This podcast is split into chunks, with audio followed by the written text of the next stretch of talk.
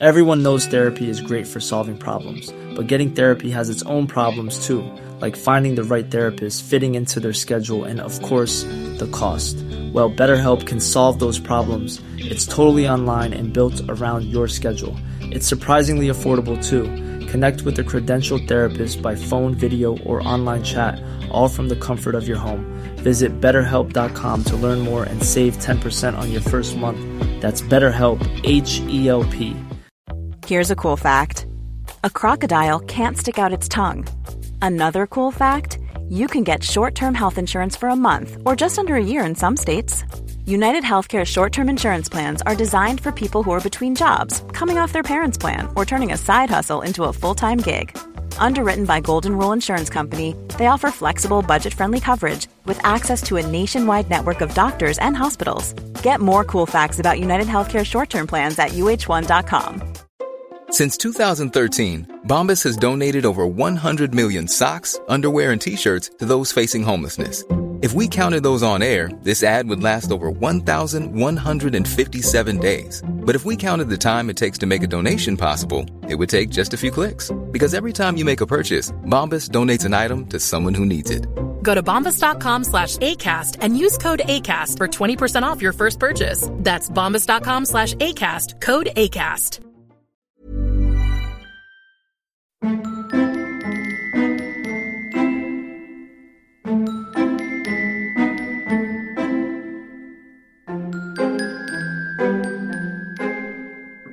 everyone, and welcome to this week's episode of Is this place haunted?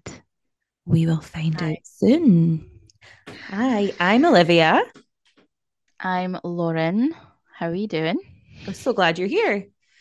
Quick uh, disclaimer from the start should we say we are dropping down to fortnightly episodes? Yeah. Yeah. We're focusing on quality, not quantity. yeah. I think we're two working girls, full time jobs, other things that we need to do, and we want to give you the best episodes, eh? The best quality episodes, and we can't do that when you're doing it weekly. It was just it, it was too difficult to keep up the weekly one without us kind of burning out a bit. So we thought let's just do two weekly episodes that are actually really good and we can look forward to chatting about them. Yeah. And in fairness, um, yeah, we're just like it takes a lot to produce these episodes sometimes. Like actually, especially when they're like more complex cases and things. And I know it's like it it's easy for people to do that when you're getting paid. Do you know what I mean? Like you're paid. Whereas us, we've got our jobs and stuff. But I apologize. It was my fault this week. I um I wasn't quite prepared last week, but But it's fine because now we, we get a bit of a longer break between doing that Mhm. and we just wanted to be the best. And I think that we were we were struggling to keep up, aren't we? So we're going down to two every two weeks. And you know, hopefully it changes in the future. We'll be able to do much more. But yeah, I hope so. I was listening to some other podcast today. Um, the the one that I told you that case that I'm particularly invested in, yeah. and th- that podcast. I was thinking that podcast is actually sponsored, and they've got a pa- they've got like a Patreon that's really active and stuff like that. And I'm like, it, th- to, in fairness, that that episode was actually really quite interesting. I really didn't like the presenter. One of the presenters I thought was actually she yeah she was a, a bit on the edge of being a slightly right wing to be honest with you oh, or not right wing, just politically incorrect. But then, of course, I I realized that their actual their whole theme is that they are on the other side of like the norm conversation, which makes like sense. they are trying to almost be not PC. Yeah, they're kind of like counter to that. Having said that, their research was actually really good and their arguments were really clear. And I think if more people listen to that episode, they'd probably think differently. But um, I was thinking because we produce quite good quality stuff, and I was like, how come we've not got like McDonald's sponsoring us or whatever? like Diet Coke sponsor me. Diet Coke, please, or something Or milk. fun. Why Yeah, milk for you. Sponsor me. Yeah, or like Bravo, considering I talk about housewives all the time, or Mhm. or like Edinburgh Edinburgh Vaults. Or like a witchy shop. That would be amazing. that would be amazing. I actually I'm supposed to be going to a witchy shop soon with my mother because she keeps Oh, going on about it. The And one in Lishaw. Yeah, yeah, it's called the the Wee Witch or something like that.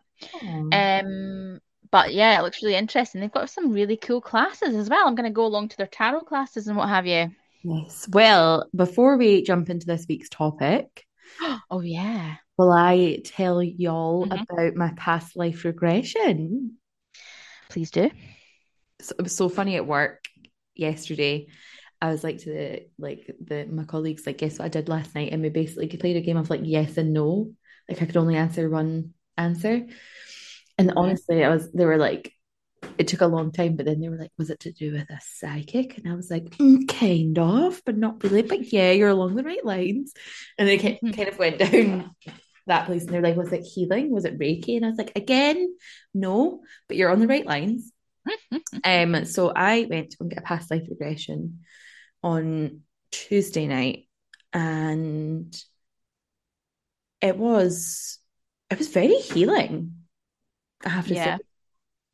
Um, so saw this lady, we had a chat about things, and she was like asking about my relationships. Today, she was like, and she asked me like, what's one word you would use to describe your dad, your mum, your sisters? And it was all like nice stuff. And she was like, so there's not any kind of conflict within your host family. And I was like, no, no, no, like I'm really, really close with them. And she was like, it'd be interesting to see if you were all knew each other in a past life. So anyway, then you get into this like little cozy bed, and she like tucks you in with a blanket, and then she just sits next to you and like puts you in hypnosis. And like we ah. both meditate quite a lot, so I was quite quick. I'm like, right, that's me.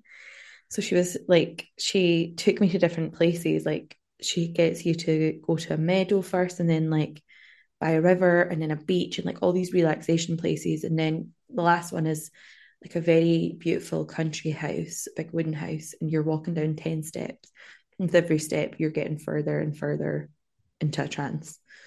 and then by the end of the steps, you open the door and you're going into your past life. And it was just like, as soon as I opened the door, I was like standing in this big barn. I could see gravel between my toes. I could feel it. I had these hairy motherfucking toes. They were ginger hair. and I looked at my knuckles and they were also incredibly hairy. And I was like, dirty. And then she was like, What are you wearing? And I was like, burlap, like a burlap sack. How did you know that? Did you know that word before? I don't know. That's weird though. I've never heard that. So I'm just specific. wondering if, yeah, that's like so specific. Yeah. It's not like you were like rags. Do you know what I mean? No, I was like, I'm wearing a burlap sack, so I had to get my clothes out of.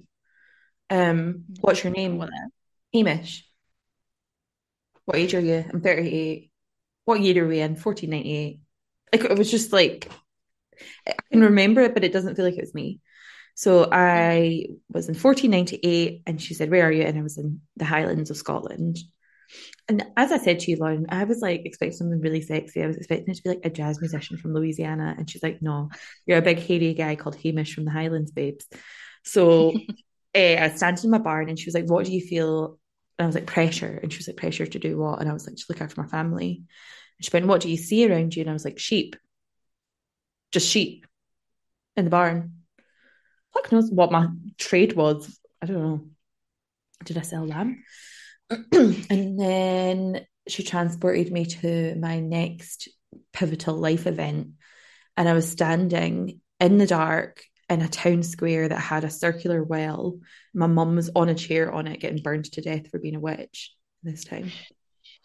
And I could see it, and I was like screaming. And the, the there's like men with like I don't think it was pitchforks, but like you know like fire and stuff like that, standing Yeah. around in a circle, like jeering it on, like she's a witch, she's a witch.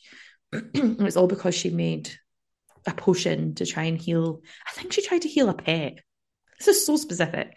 That is so specific. It was something like that, and they burned her alive for it. And I was like, powerless, you're holding me back.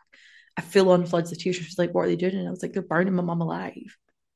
Like I could feel the heat, I could smell the flesh. And she was like, Right, we're just gonna go through that quickly, and we're gonna take you to the end of this your past life. You're about to take your last breath. What can you hear? And I was like, I've got my kids, I've got five children, and I can hear my wife helping them. Um, and she went, How do you feel? And I was like, Loved. And she was like, And who can you see that's in this life? And I was like, My wife is my mum in this life, and my child is my nephew in this life. That's wild. Yeah. I was going to ask you. Oh, I was going to ask you. So, in your past life, you might not know this. Maybe it didn't come through properly, but you know how you said that your mum was burned. Who was your mum in your past life? Are they in this life? My gran. Oh, so all right, okay, cool, cool, okay. Well, not cool, cool, but like, ah, right. But that's why it was so traumatizing because I she was she is was my nana here, but she was Oh my mum in that life. That's fucking mad. And then she was like. "That's perhaps why you struggle watching people getting burned in films." And I was like, "Probably," because it was like so visceral. Yeah, yeah. I have to book in with this woman when I come over. I'd love it. You should, you absolutely should. probably be like, with somebody shite like, oh, you, you're putting on a specific uniform and you've got fascist beliefs or whatever. I know. Sounds And I even like, do you know what? It would even be killer if I was a witch getting burned alive. Like, I even think that would be killer instead of being like a lamb barn owner called Hamish. Yeah, that's mind you, maybe like it it, it sh- do you not quite like big hairy guys? Not like this. No, right, okay. Like, literally picture Hunchback of Notre Dame meets Greg a bit. Oh my God. And how vivid was it? Like was it like like I know you said you could feel the gravel, but like the visuals was- and stuff. Like, I was there. Oh my God. Like a waking dream. Yeah. But a vivid one. So like so it's not it doesn't even feel like a dream, it just feels like it happened. Like you know when you look back to somewhere you've been, like that's just how it felt. Um and then she said, What does your past life need to tell you in this life? Um and it was like you don't need to feel this much pressure. You can just enjoy your life. Oh right, okay. That's that's yeah. And I was get that. I was like, oh God, that does feel quite true. Um Mhm. Then I text Lauren like, I'm going to New York. I know. I was like, right. I mean, I was So I've been I- looking I've been looking for ages and I'm like, I just really want to go. And I was like, do you know what? Working where I work, life is just far too short. You see things and you're like, do you know what? I'm just going to do it. So yes, I am going to go to New York. So are you gonna go yourself? Or If what? nobody- yeah, if nobody can come, I'm just going to go. Oh my God. How much are the flights? 349 euros from Dublin. No way. Each Yeah, each way. Yeah. Still though. Um, yeah, it's kind of that's kind of cheap, I suppose. And, but then gotta was it- like, um, should I just go first class? Look, babes, if you want to live that lifestyle, do it. I'm not holding you back. Get on that first class. I mean, that would be amazing. Mhm. God, I'm so tempted. Have a think. No pressure from me, but I'm I am going like I'm like, do you know what? Could get hit. I hope I don't, but I could get hit by a bus tomorrow. So.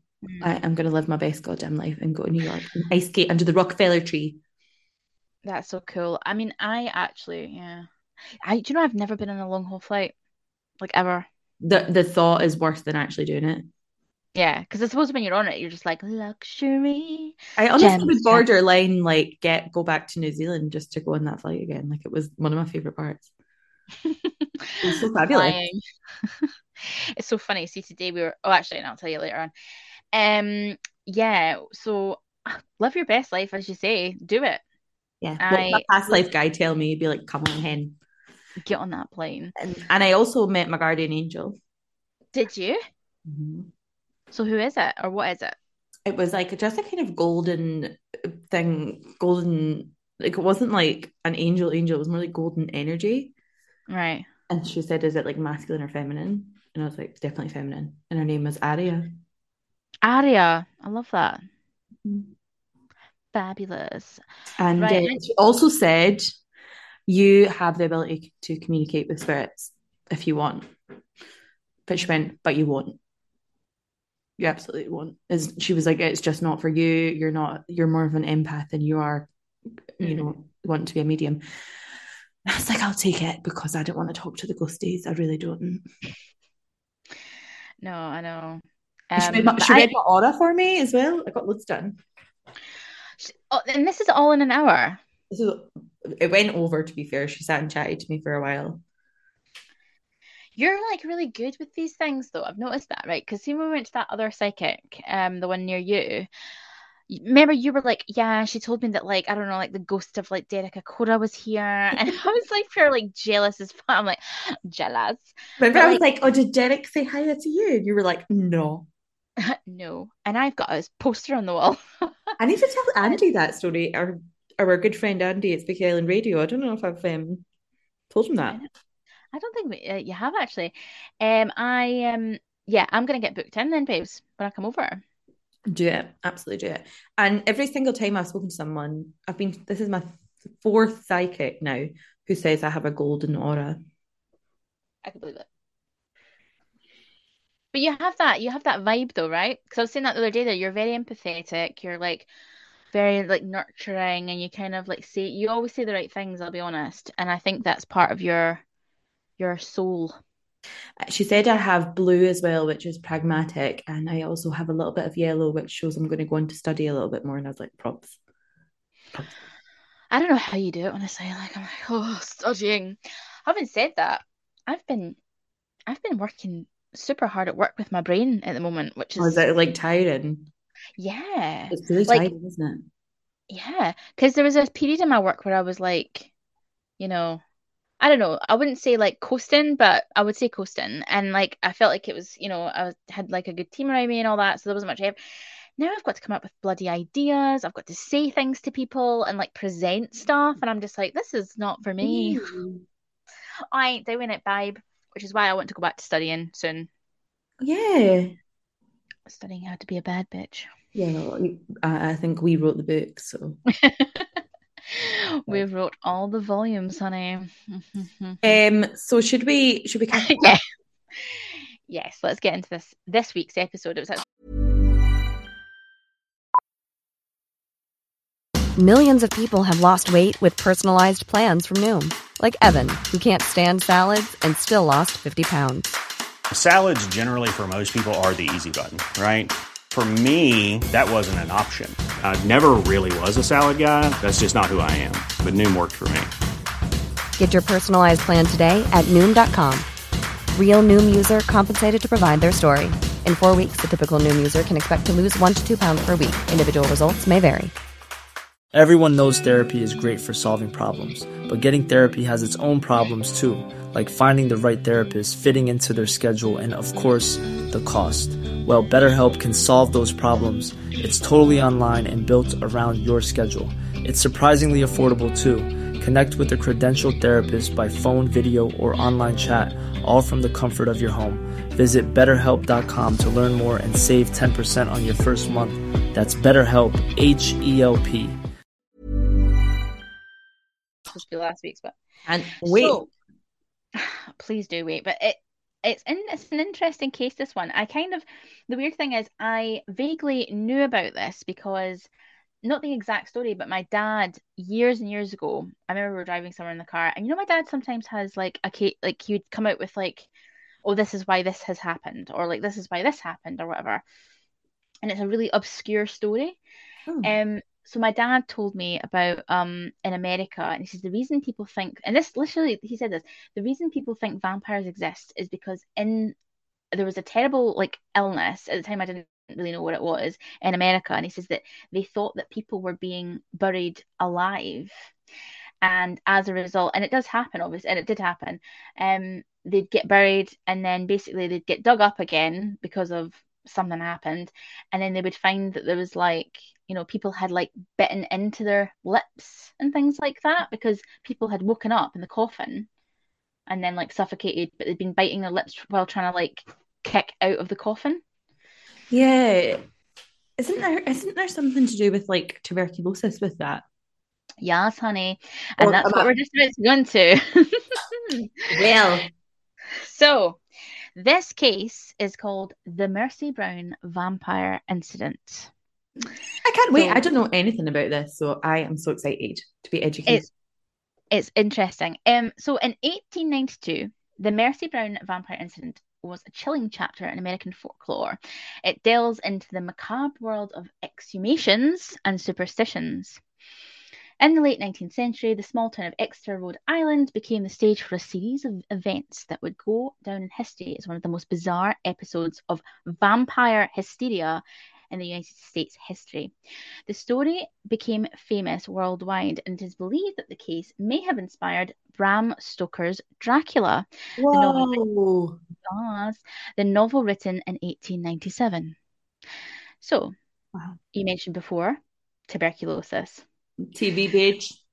Yep, TB bitch. Um, the 19th century, I'm just going to give you a little bit of background. I'm just gonna can I make a joke quick? Oh, it's a really bad joke. I feel Go. like we're gonna lose listeners. We put the Go. T in bitch. The TB in bitch. Oh, nice. I had to think there. Oh, honestly, I'm so dumb now. That was a dad joke. Um, that was, but it's good. Um, the 19th century in the United States was a period of profound social and medical transformation marked by numerous epidemics and health challenges. One of the most devastating and persistent pandemics of that era was tuberculosis, in brackets, a highly contagious bacterial disease that affected millions of Americans. And we're I'm going to get into the stats in a second. It was fucking crazy. Yes, and also it's be a good uh, opportunity to go back to Waverly Hills Sanatorium Yeah. Because there's a lot about Exact- TB and the history of it. It's Mhm, mhm. rife.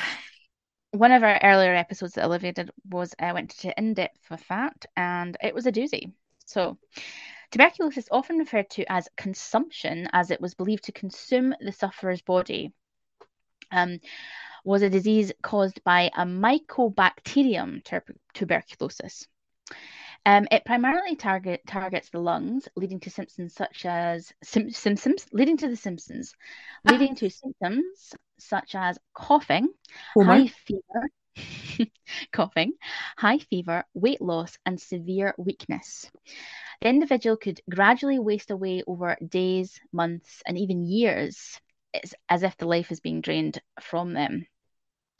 Um, by the way, interesting side note, um, and I might have mentioned this before, my granny had tuberculosis. You And, did. like- you mentioned it in that episode because I said same. So did my granny. Yeah, that's right. And I love how they were just like casually smoking like fags with tuberculosis, like being like, what's everyone Like, bothered about? a wee cough for that. just to be coffee. I better get to my, my job. Um, so the bacterium is transmitted through the inhalation of respiratory droplets when it's uh, when an infected individual coughs or sneezes, making it highly contagious. Overcrowded urban areas and poor living conditions were breeding grounds for tuberculosis. Many individuals lived in cramped tenements or houses, and sanitation was often inadequate, creating a fertile environment for the spread of the disease. Malnutrition and poverty was also prevalent, weakening the immune system of those at risk. By the late, and so this is like all the facts in that. By the late 19th century, 70 to 90% of urban populations of Europe and North America were infected with tuberculosis and bacillus. And I know, and about 80% of those individuals who developed active tuberculosis died of it. It was estimated that at the turn of the century, 450 Americans died of tuberculosis every day, most between the ages of 15 and 45. So very young. awful. Um, so this went on, and all while this period was on, um, in fact, I'll just keep reading from my script. German physician and microbiologist Robert Koch um, first identified the uh, the disease Mycobacterium blah blah blah blah blah as the cause of tuberculosis infection in the 19th century. Although What's it was name sus- Michael Cock. Yeah, Robert Koch, sorry. Robert, it's well, it's like I think it's pronounced like Koch. It's Bob Cock. Bob Cock. Hey Bob, what are you up to? I'm Just solving some All right, big cock. All right, big cock. How are you doing? Um, although it was suspected that tuberculosis was caused by an infectious agent, the or their organism, I know I said orgasm there. The see, I'm just like you these days. The organism had not yet been isolated and identified.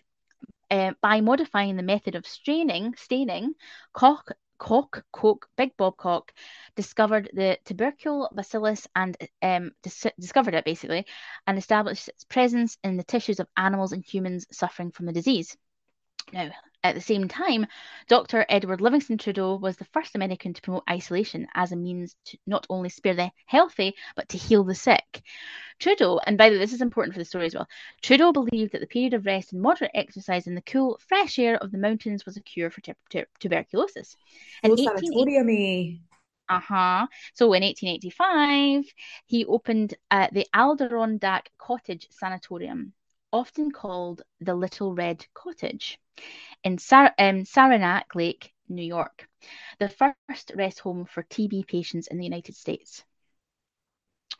However, despite the ongoing research being conducted to fight TB over that period of time, the disease was little understood by the wider population and it spread through communities like wildfire, with, um, with no understanding of how to prevent it, let alone cure it of the suffering in the communities.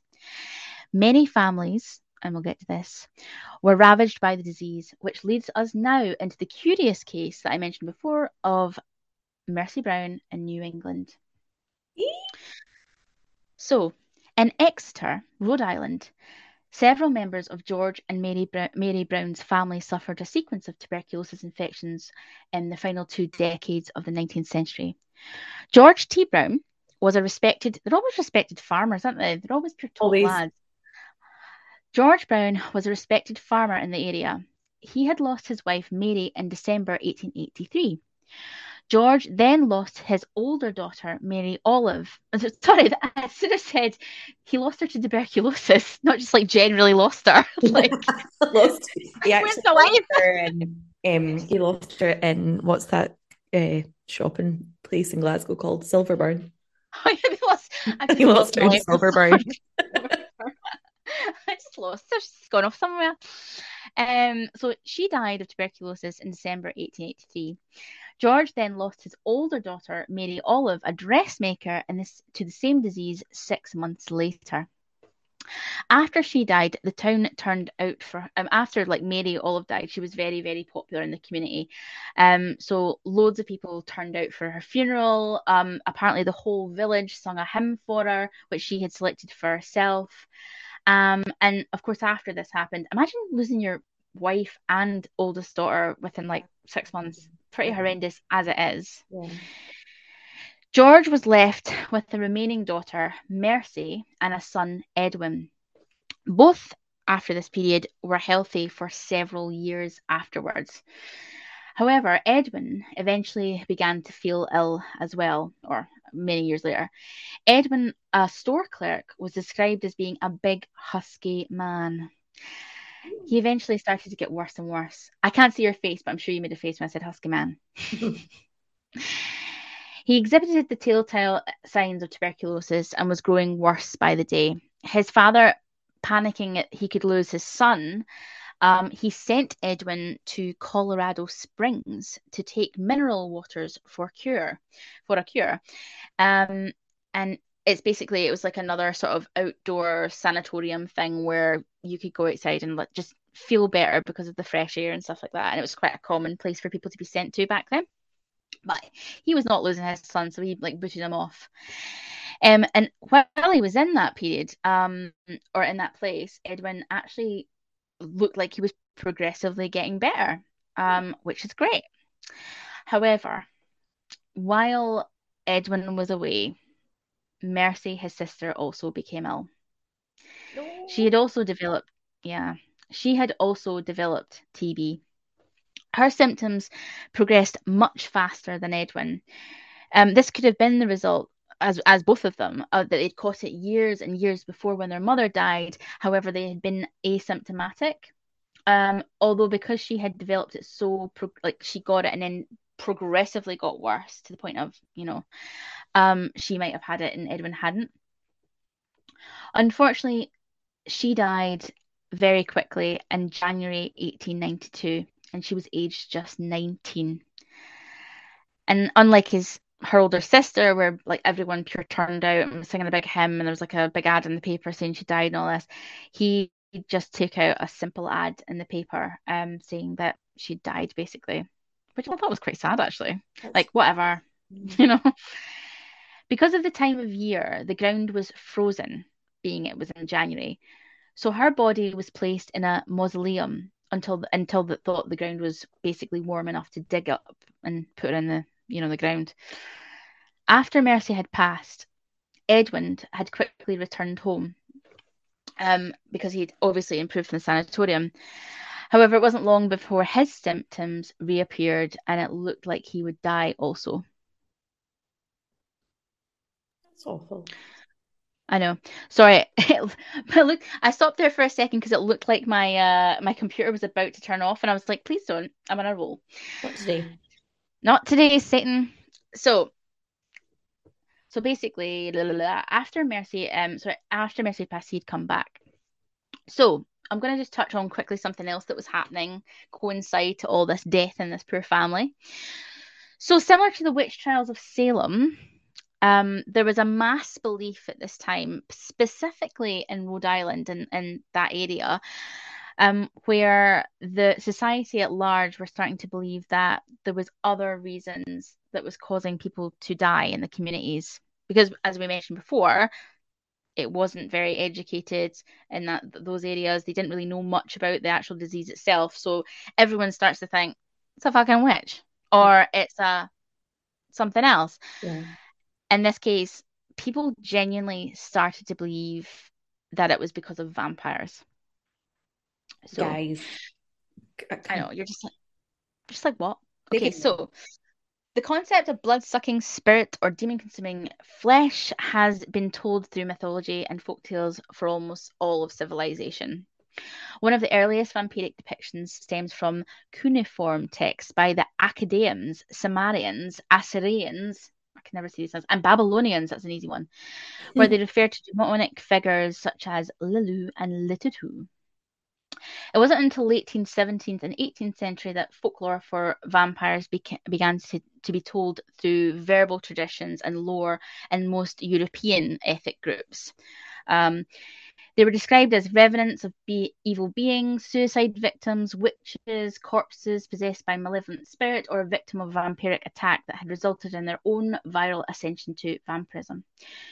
During the 18th century, vampire sightings across Eastern Europe had reached its peak, with frequent exhumations and the practice of staking to pote- to kill potential revenants. Whoa. This period was this period was commonly known as the 18th century vampire controversy. What Sorry, was I the what was hmm? the why did they exhume bodies? What was the like logic? I will get to that in a second. Well, because Oh, okay, What- that's fine. Sorry, sorry. No, no, it's, it's it's it's cool. It's cool. Um, it's cool. It's cool, babes. Um, so the 19th century witnessed a significant wave of European immigration to the United States, including people from regions where vampire folklore was prevalent, such as Eastern Europe. You know what they like over there. Immigrants brought their cultural beliefs and their superstitions with them, including these tales. Now, like the Brown family, the TB infection spread easily among family members. Uh, thus, when one family member got consumption, all the other members were infected and would gradually lose their health and die.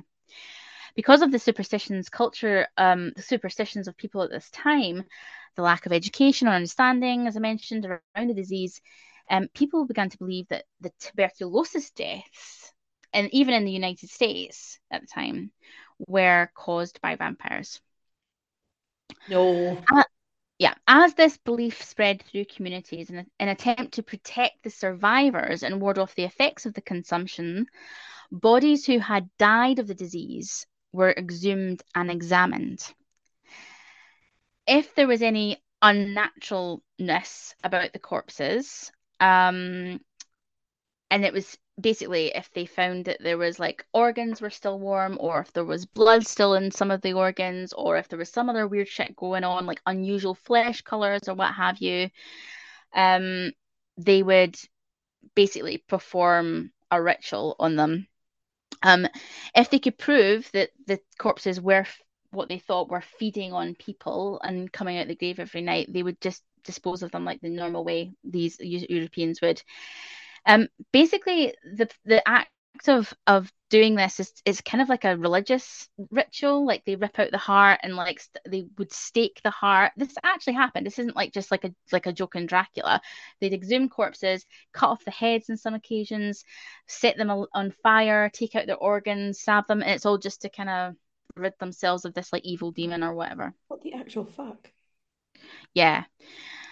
So anyway, uh, the most benign of these rituals that they would use, um, in other cases, families would. Oh yeah, okay. So in the most benign of these rituals, okay, sometimes they would dig up the grave, notice there was something weird, and then they would flip the bodies over. They're like, great, they're now on their stomachs, they can't get up again. I'm like, what? However, um, as I mentioned, in most other cases, families would burn the flesh organs and rebury the body. Occasionally, the body would be deta- uh, decapitated, as said. Afflicted family members would also inhale smoke burned from the organs or consume the ashes in an attempt to cure the consumption. Okay. Can't. I know. And this is like, you know. So let's get back to um sorry? This was not that long ago. I really not that long ago. This is wild. So let's get back to the Browns. So many of George's neighbours feared that not only would he lose his son because Edwin was still alive at this point after they'd put, you know, Mercy in the mausoleum. Um, they were also starting to become concerned that maybe there was a little bit more to why his family kept falling from consumption. And maybe all three of his family that have died are now starting to prey on Edwin. And pretty soon they'll start preying on everybody else. So, after much prayers and much kind of like, oh, it'll be fine, you know, let's try and get Edwin through this, because it sounded like they were a super supportive community, to be honest with you, other than this factor. Um, they eventually approached um, George with more alternative theories, which was this one. So, um, what they suggested that they would have to act, and they managed to convince George that he was going to have to exhume the bodies of his family members and they would have to examine them to see if they were showing signs of vampirism. Although George was unwilling to take part in this type of act, he was eventually pressured by the locals and a spiritual leader to exhume his late family's corpses and investigate for the signs. Desperate to try anything to save his son, he conceded and allowed the neighbours to dig them up. It was reported in a local paper at the time. Mr. Brown did not place much credence in the old time theory and resisted their importunities until Wednesday, when the bodies of his wife and two daughters were exhumed and, ex- and an examination had had under the direction of Harold Metcalfe, MD of Wickford, was to take place. On the morning of March 17, 1892, Dr. Metcalfe arrived at the Browns' graves, finding a group of men had already got there to dig up the bodies while the doctor looked on. George, not surprisingly, had chosen not to attend that day. George's wife, Mary Eliza, and his older daughter, Mary Olive, were, as you would guess, because this was many years before, just bones, having died many years earlier. But Mercy, the most recent to die, just two months prior, was surprisingly intact. Mercy, as previously mentioned, was laid to rest midwinter in a mausoleum within the cemetery and was not yet buried. The onlookers were shocked to see that Mercy was partially preserved by the cold temperatures. And despite it being like patently obvious that the time of year is probably stopped decomposition, of course, all the examiners were like, hmm, this is pretty suspicious. Anyway, they proceeded to do more of the autopsy. As well as being well preserved outwardly, blood was found in her heart and other areas of the body. Her fingernails had grown, um, her fingernails and hair had grown, um, which is like apparently caused by it's like a trick of the eye because obviously your flesh has retracted while you've been decomposing, oh. but it looks like they're growing further. So oh. yeah. Um, apparently, it was later, later written that during the autopsy, um, clotted and decomposed blood was found when cutting up her heart, and her lungs showed diffused TB germs. Now, back then, everyone was pure basic, so de- decomposition was really the only way that people thought that was proof that you were truly dead. Um, and given that Mercy hadn't fully reached this, given the state of her body and that she still had blood in her, um, the whole village and this doctor in the village pretty much were like, ah, yeah, no, she's a vampire. Let's deal with this. Um, so armed with this evidence after the autopsy, the doctor announced quite righteously to the villagers um, that they had found their vampire. Um, it was after this point um, they did the full autopsy. They removed things like the liver and various other things.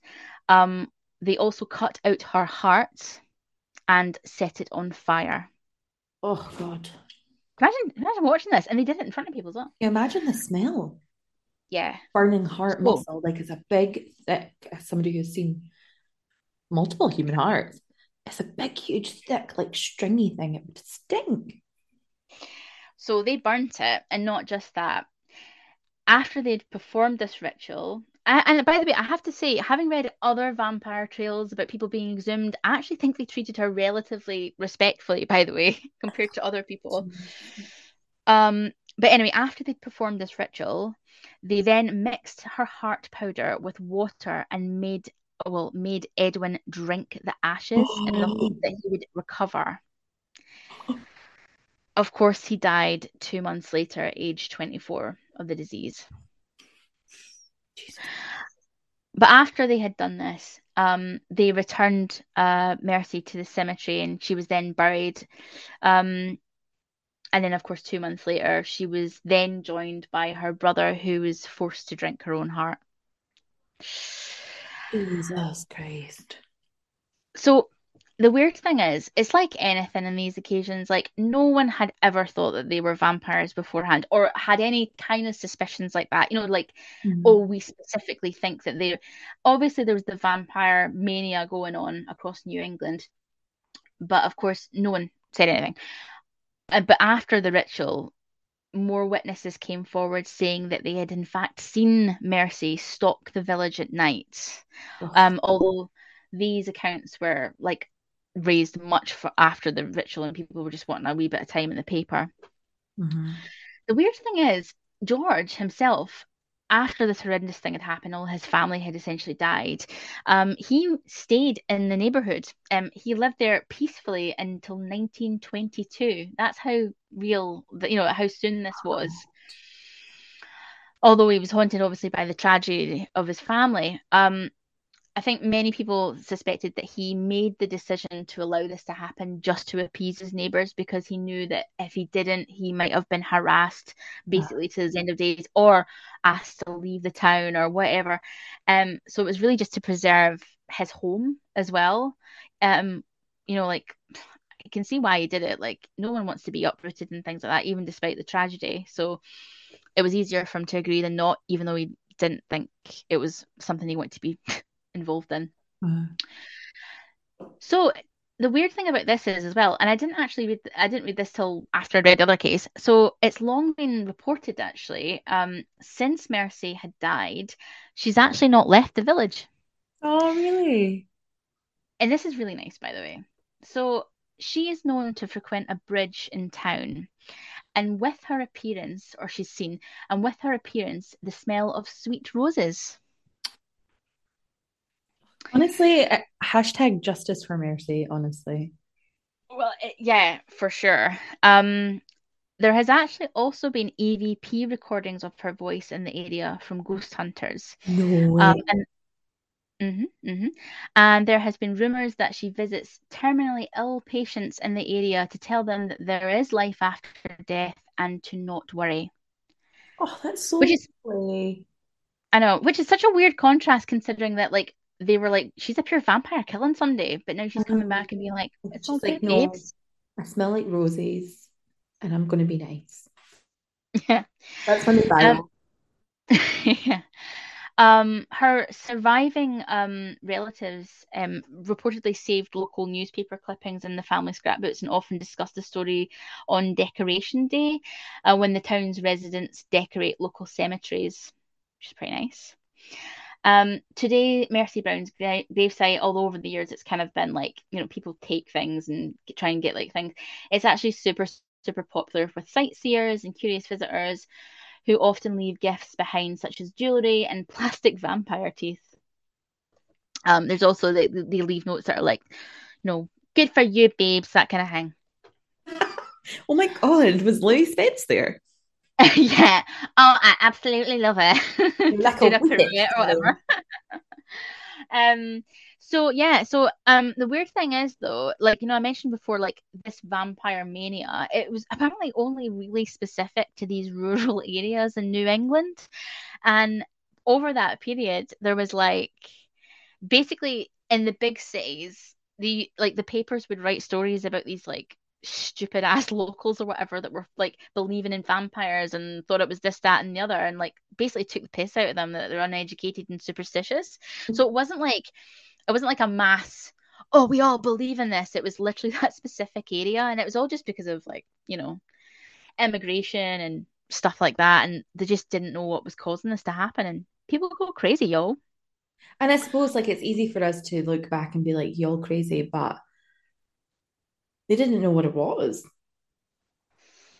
No, and it's like it's yeah, because it's like generations of not being educated, and you think about it, it's like all they have is religion, all they have is spirituality, mm-hmm. really.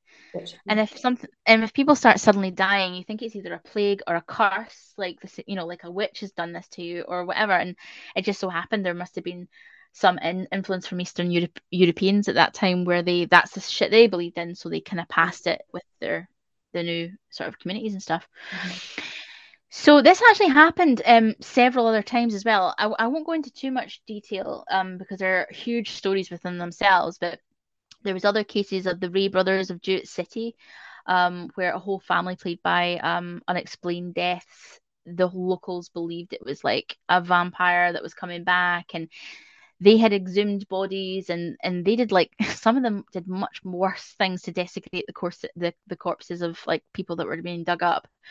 Um, in may 1874 in exeter rhode island 15 year old ruth ellen rose died. Her father's second wife mary had a family history shared by this common um, this common illness. Um, that, so the father basically exhumed her burned her heart and I've read two different stories. I've heard that he consumed the heart himself after she died to like save herself himself or whatever. Um, but I've also read that he drove a knife into her body multiple times as well. Yes. So, as I said, I was just pure skirting about those stories because I didn't want to get too too deep into them because they're quite hard to like find online. Um, but anyway, that's the story of Mercy Brown um, and what the folk did to her body. And this is where the vampire tales tend to come from. Tuberculosis, by the way, um, was eventually eradicated. Well, not eradicated because it's still actually a massive problem today, but through the mid 20th century, obviously numbers started to decline with like, you know, living conditions improving and the rollout of the vaccine and all that type of thing. So, but it's still a problem globally. You know, it hasn't quite been squashed out as a disease. Yeah, absolutely. Um, I was actually thinking when you were talking, um, the vaccine must have kind of came into play not like maybe within her dad's lifetime. Yeah, basically. He could have so, the vaccine that killed his children. No, not the vaccine that you know of the illness that took his children's lives. I I know it's a it's a real shame. It's like you know if they discover a cure for like cancer over the next five ten years, and you think about it's you know medical science it's like you know it could all change in an instance you know what i mean? Like people's fates and things and you think we wish i had it then or we wish you know there's going to be that kind of uh, you know eventually when we discover new cures there's going to be that oh i wish it comes sooner and i wouldn't have lost this person or whatever you know? I mean we're so seeing, you're seeing it in our lifetime with aids and hiv like people can't even transmit it when they've got the treatment like it's your viral load is so low that you, you can't give it to other people. And I suppose mm-hmm. as well, another um one like that is diabetes used to take loads of life. Like there before we just dis- discovered you could give insulin. Yeah, it's wild that because as well when you think about it. Um, of the wee vape noise. sorry, I did. I'd had a vape there, guys. Sorry. Basically, I was thinking as well, like you know, it kind of the let's say that the vampirism epidemic of people thinking, oh, it's this, that, and the other, and like blah blah. It's kind of like conspiracy theorists today as well. Like people thinking the pandemic was, you know, caused by. Remember, everyone, some fucking idiot thought it was caused by the 4G poles yeah. or something. Yeah. and like rip them down or whatever, tried to attack them. Yeah. And it, it goes hand in hand with like education, right? Yeah. Literally. Oh my god, I've just um, how dark I look on cam. Oh my god, did a ghost come and get you? Um, probably, but yeah. So I mean, there was so this story, by the way, did become quite famous, and it was kind of shared around the world. And obviously, over that period, someone called Bram Stoker read it, and there was also other occasions where, you know, you heard they used to eventually they put bells in coffins. Like there would be like a yeah. string that would be put in, they'd be buried, and then if the person woke up in the coffin, I'm not exactly sure if it was tuberculosis or another type of disease, but like um if they woke up they could ring the bell and people would dig them up. I don't know how often that happened, but well, I think it happened fairly often. I just put the camera down myself and I had such a double chin. Um probably because I am lying completely horizontally. um, yeah, mm-hmm. the, they had them in Edinburgh in Greyfriars, and that is where the phrase "dead ringer" comes from. If you look like someone, because if you look like someone, you might accidentally get back like buried. So you were a dead ringer. Oh my god! Mm-hmm. The facts that come out of you. And. Look at me. Look, look at, you. Look at her. look, at, look at me. One of my ADHD. Oh, sorry. One of my ADHD hyperfixations, probably at one point. Um, probably. Um. So yeah. So that's the story of Mercy Brown. Um. I realized it wasn't as. It's not a, a incredibly detailed story online. There's loads of there's loads of like different like versions of the story and things like that. Not total totally different, but there's it's probably not documented though. Like you know, I, I, thought it was a brilliant episode. I really enjoyed that. I hadn't heard anything about it. That's fascinating. Thank you. And also, there was like drink yeah. your sibling's heart. Like, oh my god. And also, like, and this is going to sound like I'm being glib, and I'm not. Can you imagine how that must have tasted? I don't think it would have done him any favors if I'm honest, oh. like in any way, shape, or form. I mean, also in hindsight, she was literally in an outdoor freezer. Like that's why she didn't decompose. Yeah, but the thing is, you would think at the time they would know that though, right? They would think, oh well, she's been above ground. It's icy right now. She's basically in a fridge. But like even the doctors were like, no.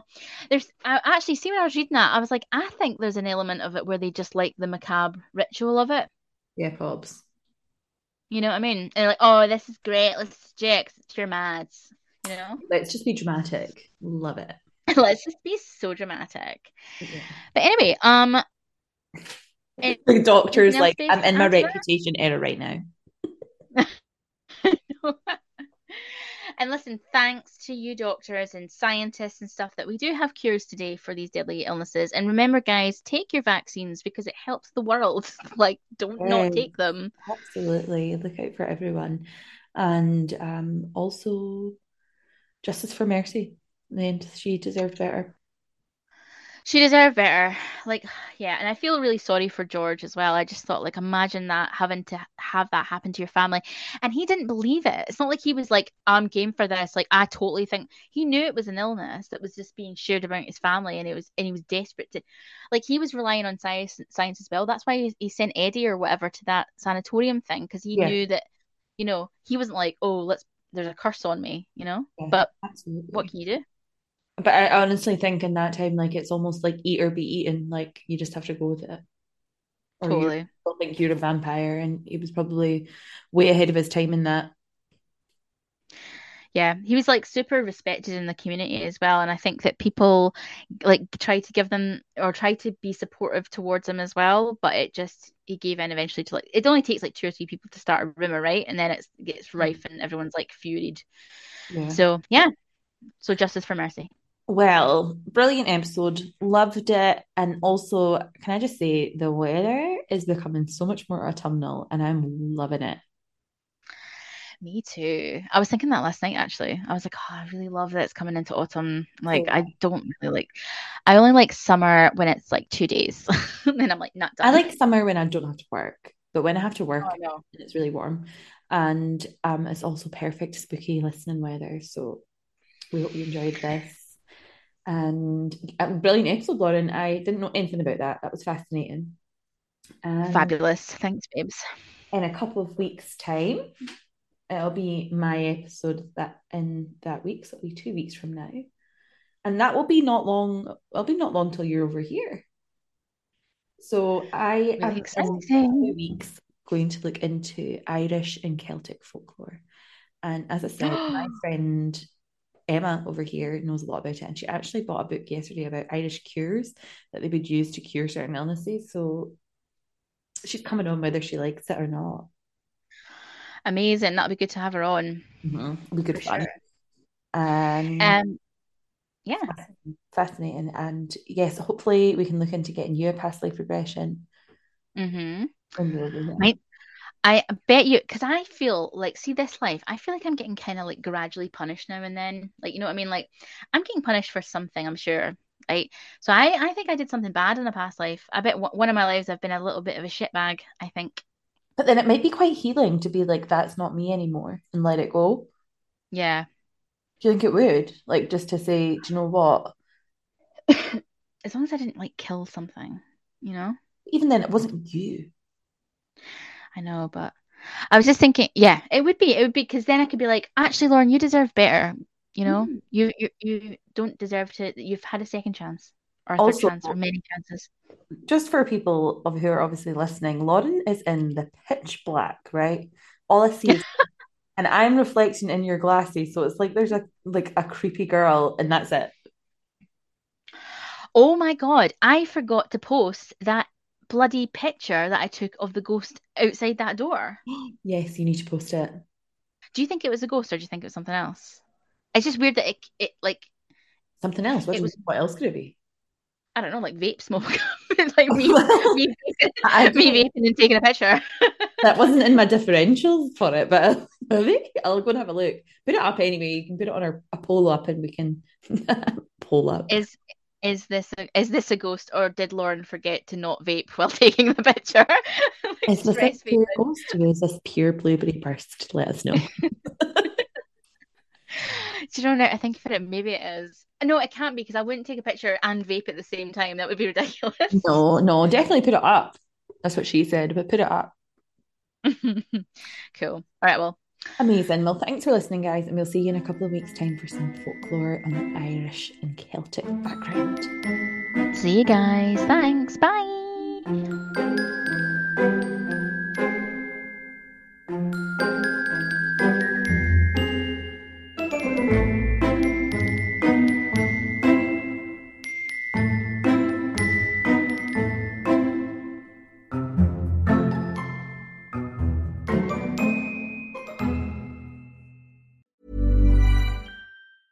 Planning for your next trip? Elevate your travel style with Quince. Quince has all the jet setting essentials you'll want for your next getaway, like European linen, premium luggage options, buttery soft Italian leather bags, and so much more. And is all priced at 50 to 80% less than similar brands. Plus, Quince only works with factories that use safe and ethical manufacturing practices. Pack your bags with high-quality essentials you'll be wearing for vacations to come with Quince. Go to quince.com slash pack for free shipping and 365-day returns.